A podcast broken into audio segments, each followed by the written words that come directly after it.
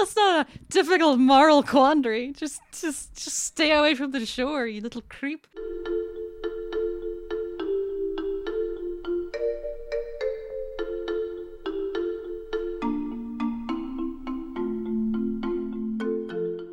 Hello there, and welcome to The Recommendation Game. This is a bi-weekly film podcast where we take turns to recommend a film the other has not seen, we watch them, and then we Skype to discuss them. My name is Orla McNelis. And my name is Ricardo Deakin. Sure is. This week's film, we are listening to Dublin Digital Radio. This week's film was chosen by Ricardo, surprisingly considering it is a French movie from the 70s. And it is Claire's Knee from 1970. France, 1970. Jerôme decides to prepare for a lifetime of matrimony by enjoying one last vacation by himself. Upon arriving at his lakeside destination, however, he finds Aurora, a love from his past, who is staying nearby. Okay. As in, like, it doesn't even fucking mention Laura or Claire, which is... doesn't even mention the knee. Okay. Okay, well, let's try the Criterion one. Why would I tie myself to one woman? Asks Jerôme in Claire's Knee, though he plans to marry a diplomat's daughter by summer's end. He spends his July at a lakeside... It's such a July movie. He spends his July at a lakeside boarding house, nursing crushes on the 16-year-old Laura, and more tantalizingly, her long-legged, blonde, older half-sister Claire, bearing her knee on a ladder...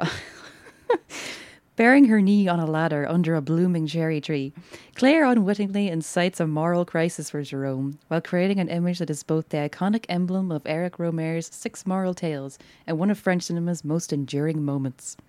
I love how it's like bearing her knee, as if she was like, as if the knee was covered until she was there and then she bared it, as opposed to being like in shorts the entire time. I was like, that's a little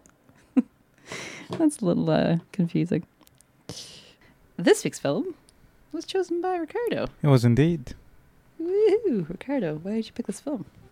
Well, like a couple of weeks ago, I think that you asked me if I had seen The Worst Person in the World to pick for the podcast, and I had seen it, so obviously that negates its option as a pick, because that's the whole fucking point of this podcast. But which in fairness, we have steadfastly adhered to, considering that nobody polices us on those things. No. I could, very easily have pretended never to have seen it just to have a better, like a good episode or something like that, but sure. Why couldn't you have done that? That would have been a great episode. I love that movie. Yeah, that's but summer movie. At the same point is if we sink ourselves to that level of dishonesty, what is the point of the trust entrusted to us by the listeners about our opinions in movies and anything else? That would be a moral quandary, I believe. Let's talk about it. Well, the thing is that whenever I watched Worst Person in the World, I was very reminded of Rohmer's work. I think that as I went and checked online to see if anybody else got the same vibe, somebody wrote that Worst Person in the World is like a Rohmer movie without the boredom, and but not in the bad way. Is that like? Same way as the characters describe about being bored in their lives, is that there's a required retrospectiveness to Rohmer's work, that if you have action and things happening in every scene, you don't have the room to think about what's going on and like the actual morality and ethics of the events that you're witnessing. That there's a reason why Claire's Knee is part of his so-called Six Moral Tales, that is, there were 6 movies based on the idea of monogamy, about like somebody having to decide whether they were gonna cheat or not. Or some of the version, in I think in 2 of the 6, the male character actually goes through in cheating, but returns to the wife character at the end. But it is very much an exploration on both sexuality, desire, about monogamy, culture, about the position of marriage in culture, especially when it comes to men, but also portraying both sides of the argument in a way that it is very 70s, but at the same time very modern in a way, because it's one of the things that, like, Rohmer's style never changed, but even when you see one of his 90s movies, they feel like the 70s movies, but they don't feel that they have aged either. You know, sometimes you see directors that, for example, Richard Attenborough, when he made a movie a few years ago before he died, about an airplane crashing during World War II in Ireland, and it feels like it was a movie shot in the 70s rather than, but not in a good way, you know, like the script is very not modern in a way that is notable, and because you don't have at least the nostalgia or the excuse that the movie was made in the 70s, it becomes a detriment to the picture rather than a feature, let's say. And I think Rohmer's movies are always I find them enjoyable, but also very, very well directed. And I think that a lot of his movies would be absolutely terrible in anybody else's hands. Like this movie in particular would be in a lesser person's hands. Very, like, it is uncomfortable in parts, but on purpose.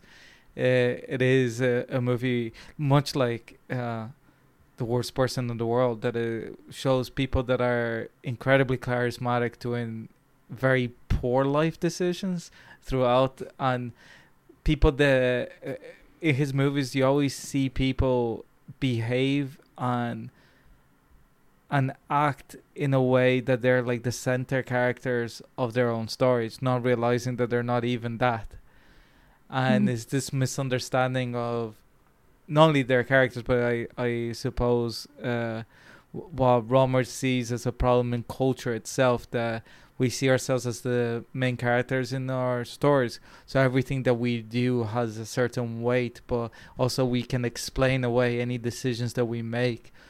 And because not everybody can see those reasonings, let's say, you just are an asshole a lot of the time, because if you don't have the context of why certain decisions are being made, there's no, it becomes a thing that is, like, how can I put it, is that a lot of this movie and a lot of his work is focused on whether something that is not necessarily unethical but is done for unethical reasons, is it unethical then? Or, like, where is the line of, for example, cheating or guilt, or similar to in that scene in The Worst Person in the World, that they have they don't cheat with each other, but they're so flirty and touchy and emotionally available. Intimate, you know, like, yeah, but in a way that feels inappropriate, even though they technically don't do anything. Exactly, but that's the technicality of it. Like, let's say if you were like the one of their couples, let's say in the worst person in the world, what would you prefer? That your partner went off and spent an entire night technically not doing anything that is crossing a line, but giving himself emotionally to another person, or somebody that gets really drunk and just kisses a randomer for 2 seconds and then that's it. Even though that's, like, you know, in our society, oh, he cheated on you because he kissed somebody, but there was actual no meaning to it. It's just a act of carnal desire more than anything else. Well, you might not do anything. Carnal desire. Sorry. But you might not do anything like they don't do in The Worst Person in the World. But if in anything, it's like, where is it? Like, was it cheating? Perhaps not. But does it mean that, like, there's the argument that the character makes in Claire's Knee, that if he wanted to cheat, he would. because the whole point of being with somebody that you're marrying is somebody that makes you not want to cheat, because otherwise you're just giving up something of your life to be with somebody else. And then it shouldn't be a matter of willpower. It should be a matter that the desire is not there to do it to begin with. And that's how you know who you're supposed to be with.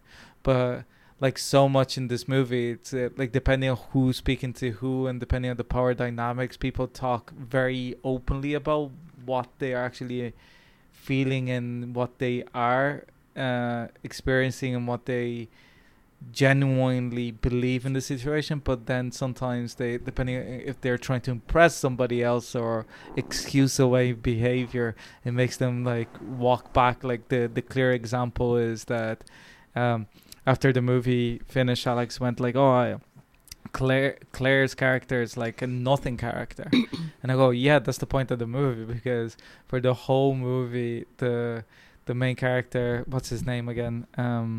Jerôme? Yeah, the Jerôme is talking about how he views women as intellect, like he's interested in them intellectually and emotionally. That women just have to like pass a kind of like low barrier for attractiveness that they have to be. He says something like, "Oh yeah, they just have to be fuckable basically, and then I really get attracted by them emotionally and stuff." And the only person that he actually even considers cheating on his wife with is the one character that has pretty much nothing intellectually and emotionally and charismatically going for her. It's just that she's very sexy. And in a way, he explains away the that's not what he's attracted to Claire for. But it's very interesting in that way. I do find that kind of weird that Laura, the actress that plays Laura, is actually the age that Claire is supposed to be, and the actress that plays Claire is actually the age that Laura is supposed to be. Okay. I don't know how I feel about that. That's quite strange. Well, like I suppose that like at least she's 18, so like the scene when they kiss each other, I know, like in the and it is not, you're not getting a child to kiss this fucking bearded mountain man kind of thing. Oh, dude, I think I read something. Is he supposed to be in his 30s? I was like, I don't know about that. Jesus. I do think this movie is very summer movie. Like I just want to like have a boat and go around. Like who needs to drive? It just go around in this little boat, and just landing and on people like, "Oh hey," it's like, "I'm here now again." And also to be that rich that you can take like a month off for holidays in your fucking lake house property, where you complain about how the garden has become too wild and you have ancient books from the 1600s saying about fucking land reform. I don't know, but it is very... Oh, I don't know. Would you say they're very privileged? Yes. It reminded me to a certain degree to about The Leopard. That is the house, yeah. But I think that the movie not only like what it talks about privilege as well as you mentioned, but about desire and sexuality is very interesting. And obviously we're gonna talk about generically what you think about the character Jerôme and like what did you think about the movie itself. But I always, when I watch this movie, I feel I see something new in it, which is always a good sign in a movie that it is philosophical in its approach, because if you get everything that the movie is trying to say, and I think that a lot of what the movie is trying to say is not actually saying anything, is opening itself up for conversation, for people to have a conversation about where are the lines, where does Jerôme cross a line or doesn't. Depiction of something doesn't mean condoning the behavior, and the movie clearly, because of its ending, shows that fucking Jerôme doesn't know shit about the world, doesn't know anything about his own life or anything else. And it's so pitch perfect as an ending, because not only like it does it does cut itself, because I think that up to that point, you have an argument that Jerome is more misplaced than bad, let's say, but then what he does to Claire is actually despicable, and the movie kind of just ends after that, so you don't have to give your sympathies towards Jerome, but also is that the movie shows how pitiful he is as a character and how pathetic he is, but not only him, like all the adults, and to a degree, like how the teenagers are going to be doing the same mistakes that they do, because it's this idea of self-reflection rather than there's never a true honest approach to what anybody is doing, that they all say one thing and do another, or they do another thing and explain it away, completely contradicting what they actually believe in. And I think it's a way that everybody kind of lives that way. It's interesting because you start judging your own behavior on that kind of moral plateau as well, that you see things like that you've done and you're like, oh, I did it for such and such reasons, but then you're like, did that person on the other side would have in any way, shape or form been able to do it, or did I actually do it with for those reasons, or did I just do it in a whim and came up with the reasons in retrospect so I wouldn't feel bad about what I did, kind of thing. And I just thought that it is a very interesting film to talk about. And without further ado, what did you think of Claire's Knee? So let's start with the positives. It's a very, very beautiful film. Like beautifully, beautifully shot. Like the location is incredible. Like the color. I can't remember who restored it. It was like someone with Criterion or what. But yeah, very, very beautiful. And I watched it on the Criterion channel as well. So it was pretty good quality. And the subtitles worked, which was great after fucking Apple.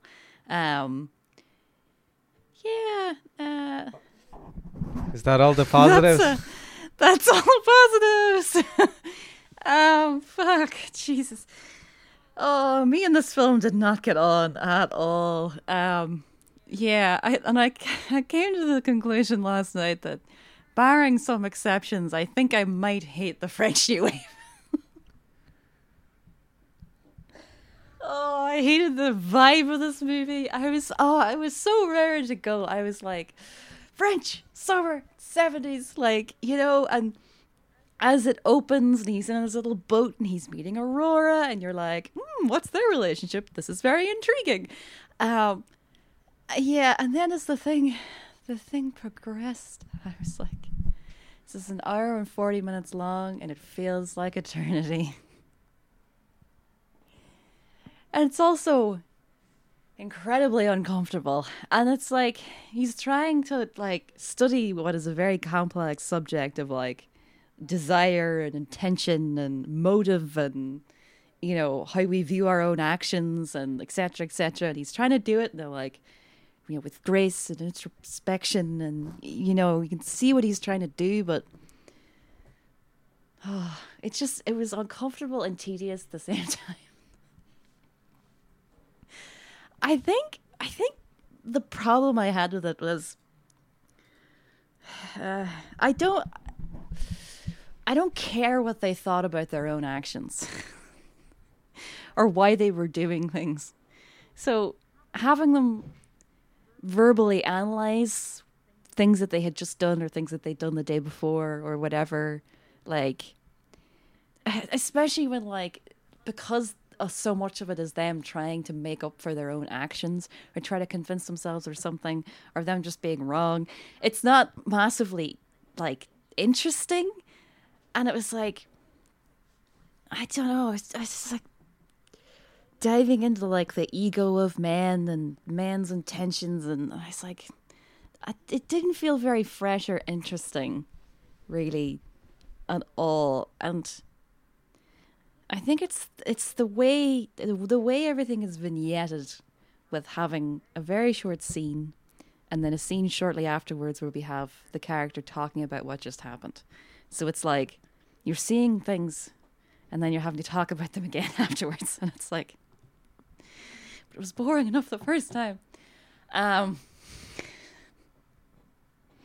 But you didn't find it interesting in a certain degree how whenever like that vignetting situation that you're talking about, how it is it's always the next day that the conversation takes place, usually about the preceding scene, that in every retelling the actual events are accurate.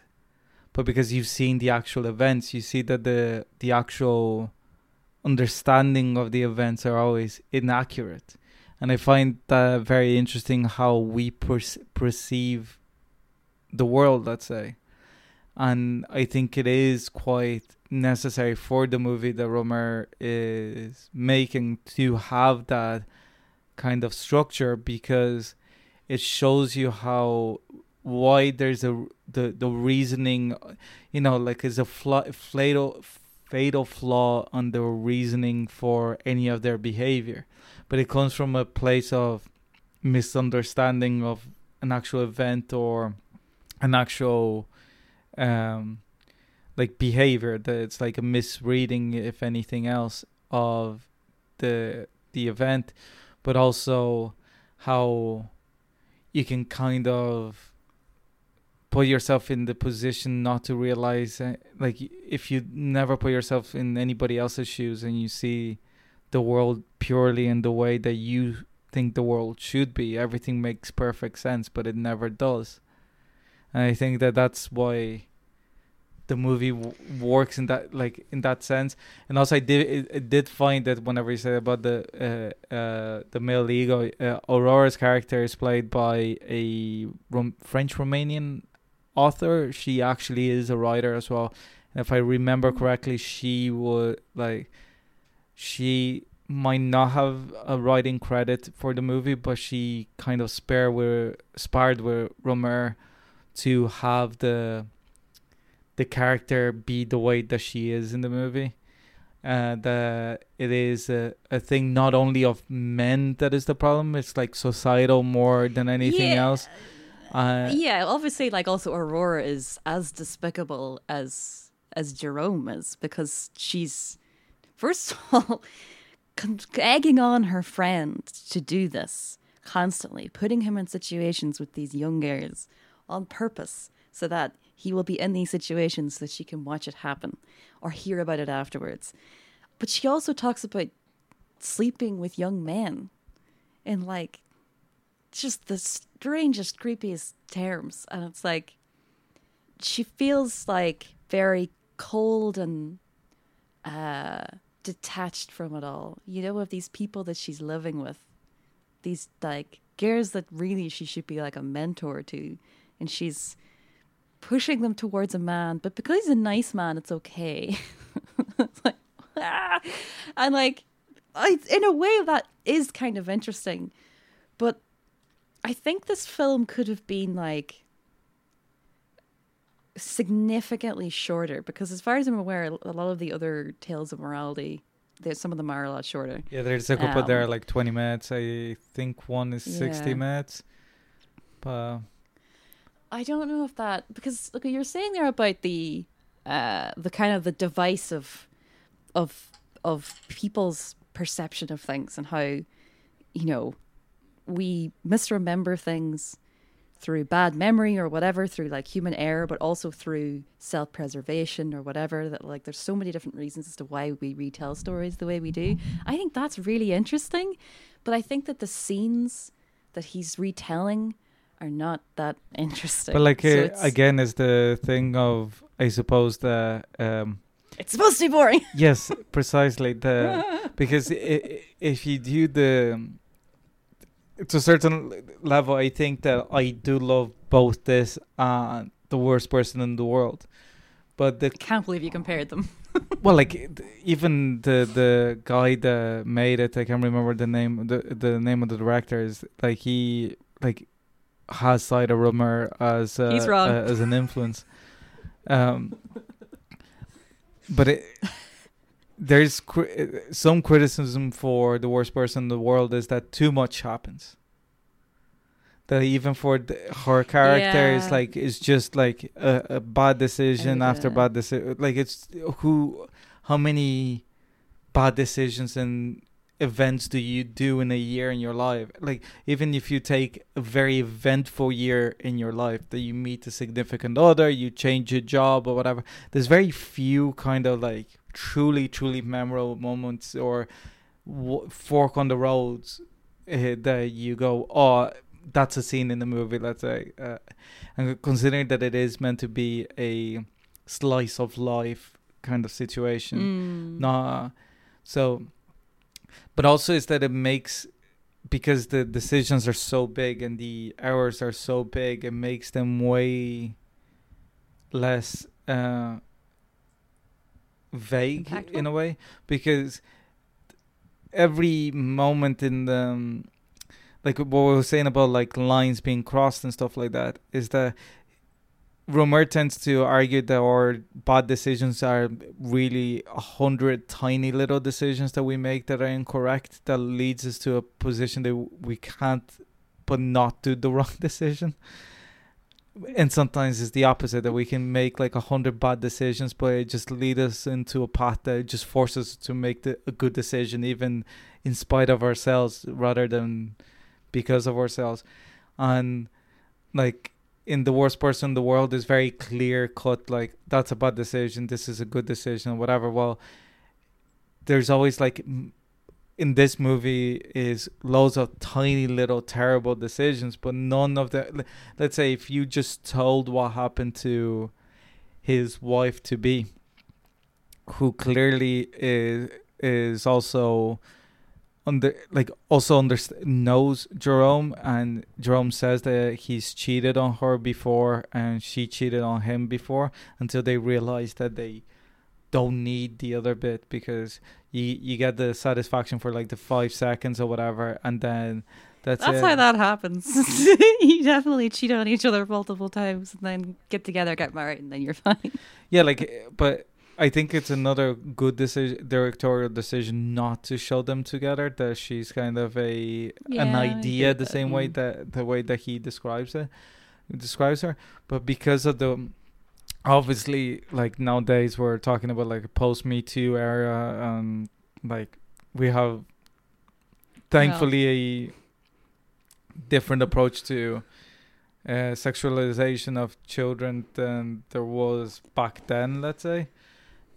Because obviously like nowadays there's the like the conversation is there about the about Laura and about Claire being young, but I don't think that the film at any point condones Jerome, so it makes it easier, even though it's uncomfortable, it makes it not a despicable movie, because at no point the movie's saying Jerome should sleep with these women.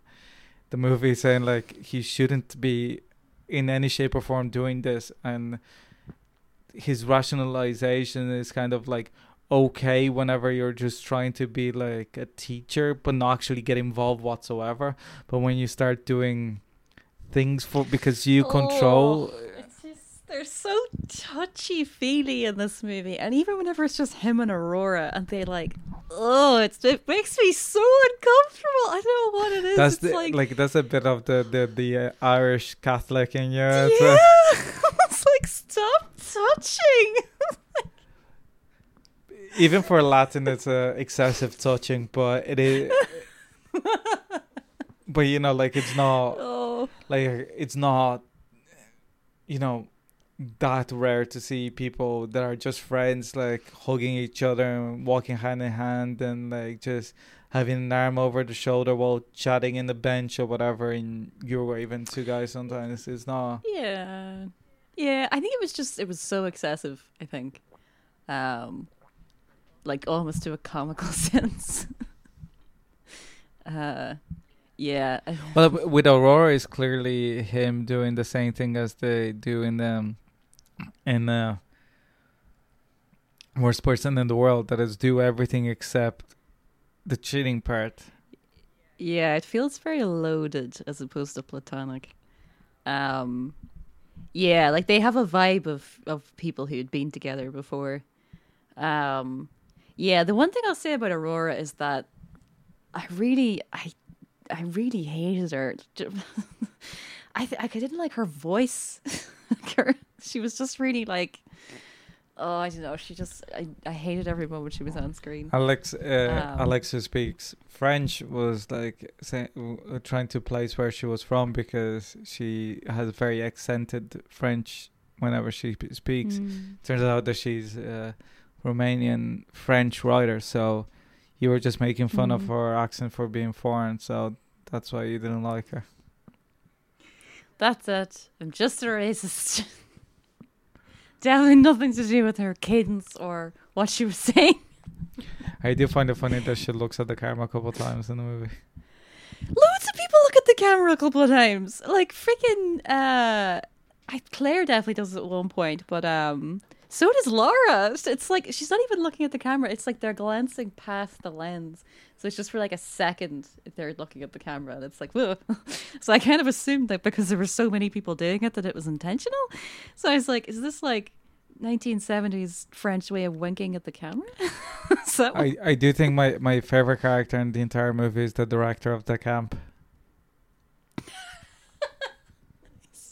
He was just not having it. Like, and fair enough, because don't drive a boat near children swimming. Like, yeah, he was definitely not 60 feet away. It's not complex. Like, that's not a difficult moral quandary. Just stay away from the shore, you little creep. Oh man, yeah, I did enjoy how much of a little asshole that guy was. And I even just.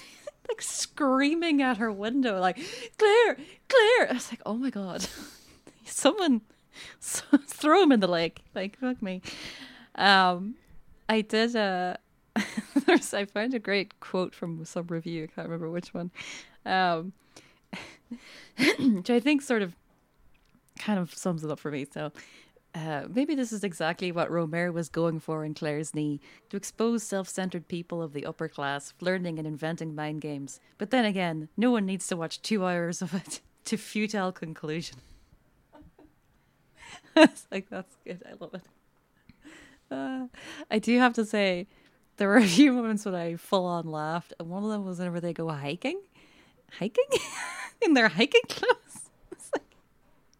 You're supposed to be going on a 3-hour walk, and you're wearing like, he's wearing like normal trousers. And I did love the clothes very much. There's something about like 70s men's bodies where like their hips are so tiny and they're just wearing these like tiny tight trousers. So funny. Like, in the New York Times review of this movie, which is a very positive review, says that everything in this world has sharply defined edges, much like the lake, which is not bordered by a beach but by a man-made quay.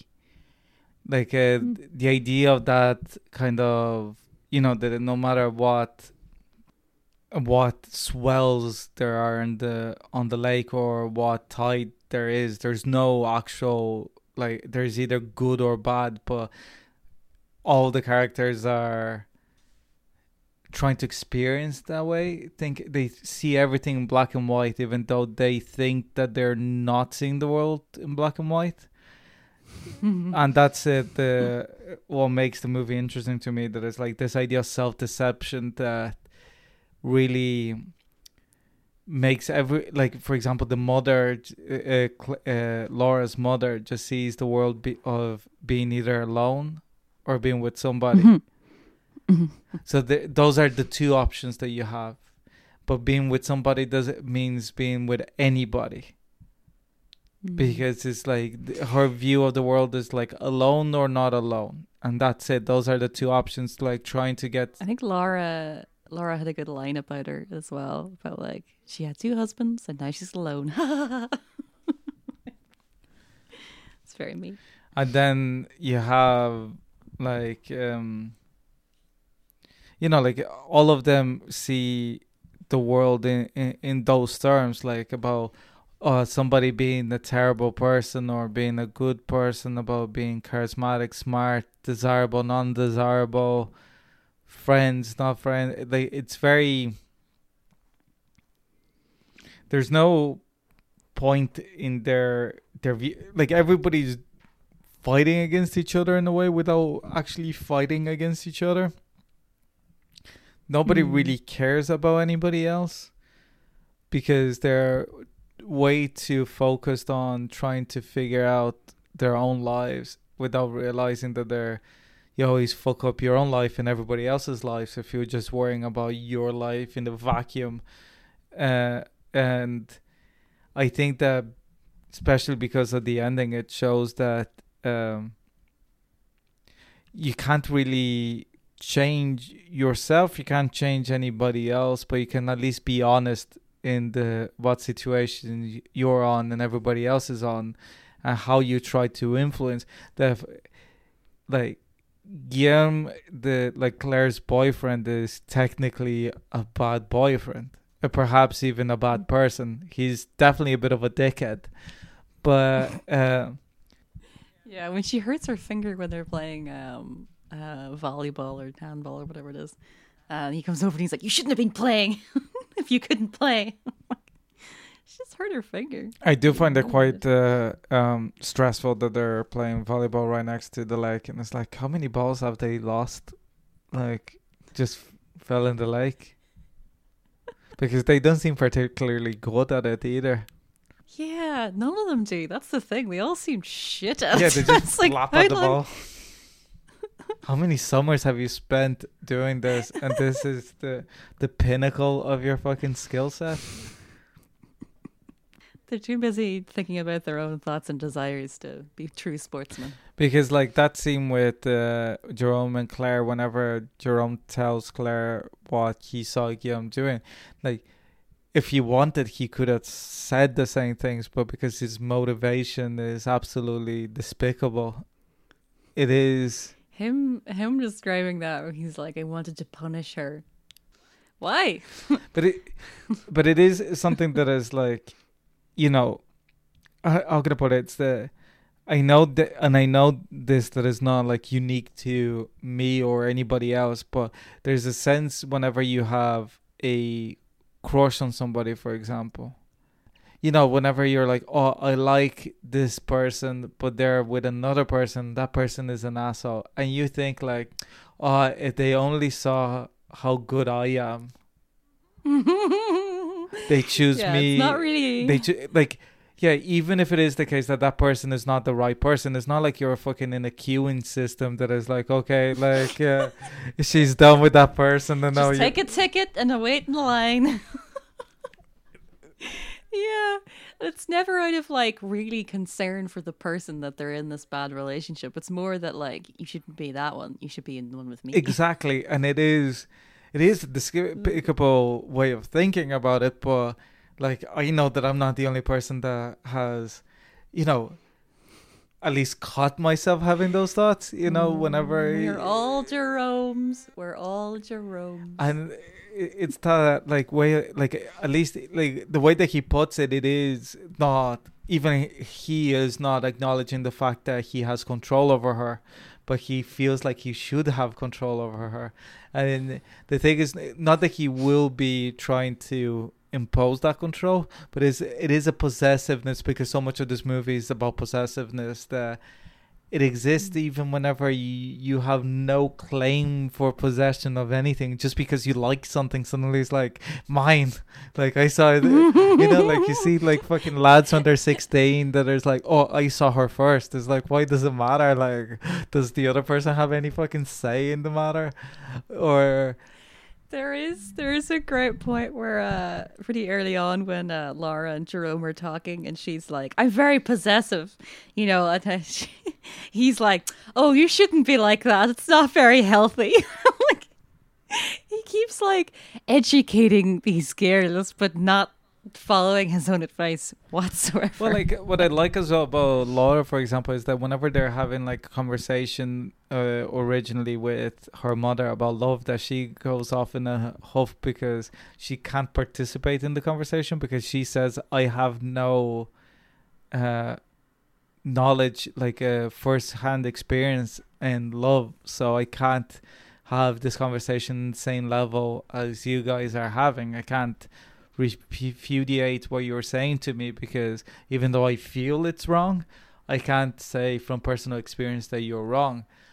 So whenever she speaks to Jerome about it, it is completely overwritten to the way that a 16-year-old person that has never been in love, trying to sell herself to be both wiser than she actually is and more experienced than she actually is, and to impress somebody that has more experience than she has in that situation. But it's the irony and the good writing from Rohmer that's actually the most accurate depiction of love, because it's one that is without self-reflection, because she doesn't have to square all her mistakes to excuse her behavior and then retroactively create a worldview where they are a good person because they have to square the circle of the things that they've done. Well, you know, like even here, he's like, Jerome is kind of trying to create an environment where he's allowed to flirt with the women and do everything except cheating on his wife, knowing that he won't cheat with his wife, you know? And it's like, the act of touching Claire's knee is even worse than cheating, because he's crossing a line that he said that he wouldn't cross. The idea of desire, it's like he gave up on his willpower, even though he's not willing to cross another line. But like you make himself, like he needs in his life to break taboo, like of his relationship. So he drew the line further back. So it's not kissing or sleeping with other women, is that I can't flirt with them. So whenever I flirt with them, you feel like, oh, I'm doing a dangerous thing. You know, like you have that excitement in life. And it's the funny thing how there is the accurate thing that Laura says, like he should be getting that excitement from the relationship that he's on, because love is not about just friendship. You know, like that kind of love, it should be possessive to a certain degree, not unhealthily so. Yeah, I do think that the discussion that they have about like friendship and relationships and whether friendship comes first or comes after is kind of interesting. Like I think that section of the movie when he's first just talking to Laura was the bit that I liked more.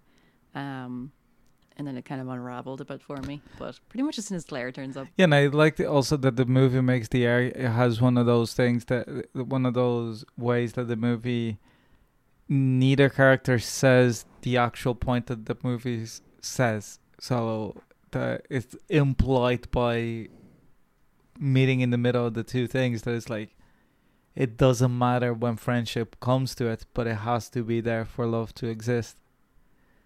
But neither will admit that bit. They're more worried about being right in the argument about if friendship should come first or second, without realizing that the important part is that friendship is there. He's as petulant as she is, really.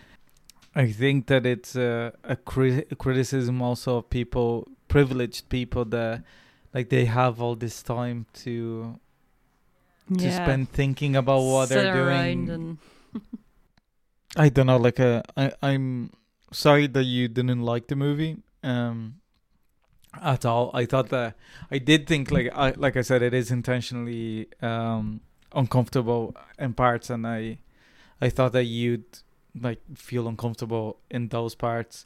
But yes, do you have any last thoughts? It did make me want to go swimming in the lake. Always enjoyable. I love their clothes. I have to say the art department is fabulous, just even though like so much of this obviously takes place outdoors, but even just like the choice of the type of boat that he has and the different outfits that he wears, and I find the outfits really, really fascinating. Yeah, I love the little pier where he goes and sees your man with Guillaume cheating on Claire. But he just goes and gets the binoculars. It's so good. I was like, why the fuck do you have binoculars? binoculars. I was like, oh, I understand, because he's been creeping on the lake, spying on the women. I love how he just appears at their house all the time. Seemingly uninvited. Just like, oh, here I'm here now. Oh, hey, I'm here at the tennis. It's like, dude. I do think that also, like, the movie does make the comment that if you're not kind of a diplomat like he is and a respected member of society, and you behave the same way, you'd be treated as a pest. He is such a pest. Oh God. Yeah, fucking hell. What was your favorite thing? My favorite thing is how miserable all the characters are in this movie, how miserable life is in general, and how Rohmer was able to capture that. Like, the way that it's like, you can never be happy. Like, no matter what you have in life, you can never be happy. That it's like, you have perfect house by the, like, with this beautiful lake and in the foothills of a beautiful mountain. It's like, yeah, I feel oppressed, you know, like I wish I wish I had bought the house from the other side of the lake so you can see the mountains rather than feel oppressed by the mountains. And then if you had got into the house on the other side, you'd get used to that view and go like, oh, I wish I'd be over there. The mountains would be more imposing and stuff like that. There's always, not only that the grass is always greener, is that it's also that there's actual no grass there. It's just concrete, and our mind imagined that there's grass there. So like at the very moment that you get there, you're incredibly disappointed, but then you have to fucking rationalize to the bitter end your decision. So you're like, oh yeah, this is lovely concrete. Yes, I'm burning my feet on it because it's hot now, but... Oh yeah, it's, no weeds. Yeah, and then or it is like the grass is greener. No, it's now greener on the other side because I have blinkers on and I will not see the other side because I'm completely right about what I've done so far in my life, and there's nothing that I regret, and I haven't done anything wrong, and people love me, and I'm a force for good, and I am a good presence in these young women's lives. But even like the mom is like more worried about like going to Geneva than leaving her daughter with like some man in the mountains. It's some man, yeah. It is very telling how self-indulgent all these people are. Like the. Even Guillaume and Claire, and like I do think that Laura is the best character in the movie by quite a bit, like in how interesting she is, let's say, as a person, because you can see she's the only one that realizes what is going on all around her, but she's too young to fully understand it. But you can imagine that in 10 years she could be a better version of Aurora. Like I was gonna say, it's like she's the next Aurora 100%. So yeah, like that's Aurora and her many lies. I think that your favorite thing would just be pretty movie. Let's move on. I want to complain more about it. Oh no. No, I mean, like, yeah, obviously it's a very beautifully shot movie. I think it's also interesting how the camera doesn't linger on the beauty of the place in the way of how none of the characters really appreciate the beauty either, because they're so used to it. So they're just kind of like swanning around, complaining about things or playing mind games with each other, or, you know, generally being unhappy. And like as a person watching the movie, it's kind of hilarious. It's like you're in paradise. And then you're in paradise, like, not even for 5 days, like a normal person. You're there for, like, the whole month, you know? Like, seemingly with no real troubles beyond those that you've created yourself. So, yeah, like, I think for what he was trying to do, I think it is very well made. But, yeah, just not my vibe. What's your least favorite thing? The patriarchy. Yeah, like there are things like I don't think it is. I don't know. Like I I never know how much of the movie is like intentional, how much it's just part that it has aged, and I'm just giving it the benefit of the doubt, or giving it more depth that actually is there, because I'm just viewing it through a prism of 2022 rather than 1970. So I never quite sure how forward thinking and how feministic this movie is, but considering everything else that Rohmer has made, I do think that like anything, anybody, he's not perfect in his politics or anything else, but I do think he's a humanist director, but one that has a very interesting approach to it, because he focused more on the flaws of the human being rather than the actual pros of the human being. But because of that, I never know which parts are condoning and which parts are just commenting on and which parts is criticizing. But I think that's what makes his movies interesting, because you have to kind of, much like a good novel, oftentimes you have to make that decision yourself. He's not there to hold your hand, and sometimes if I watch one of his movies or this movie, I want my hand held. But like as I watched it yesterday, I was happy enough with to let my mind wander, and I do think that it is a intentional flaw in the movie, but it is a flaw nonetheless, that it doesn't grab your attention for its duration, and it's slightly overlong, but I think it's creating the room for your mind to wander and start thinking about what's happening rather than focus on the plot. And like, because the plot doesn't really exist, if you start thinking about something and then you come back to the movie and you miss two scenes, probably you didn't miss anything, because again, it's like the collection of scenes and the collection of decisions that actually make a difference rather than like one big event or another. What was your least favorite thing? I think the endless conversations that they had that started to really, really kill me after a while, especially as Laura fades into the background somewhat, because she is the more interesting character. So as it kind of progresses, and it's a lot more of just Jerôme talking to Aurora about Claire, it became like even more grating. I think those conversations are just like, oh God. But yeah, that was Claire's Knee. Sorry, I didn't enjoy it. If they do want to go back and find some of our other French movies, 70s movies, summer movies, where can they find us, Ricardo?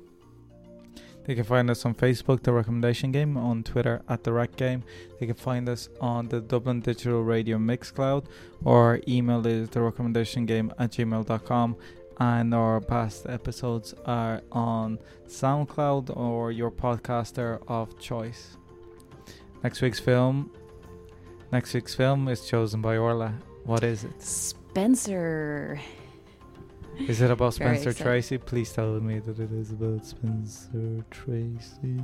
Spencer Tracy is happy. Well, until then, I was Orla McNelis. And I was Ricardo Deakin. Thanks for listening. See you next week.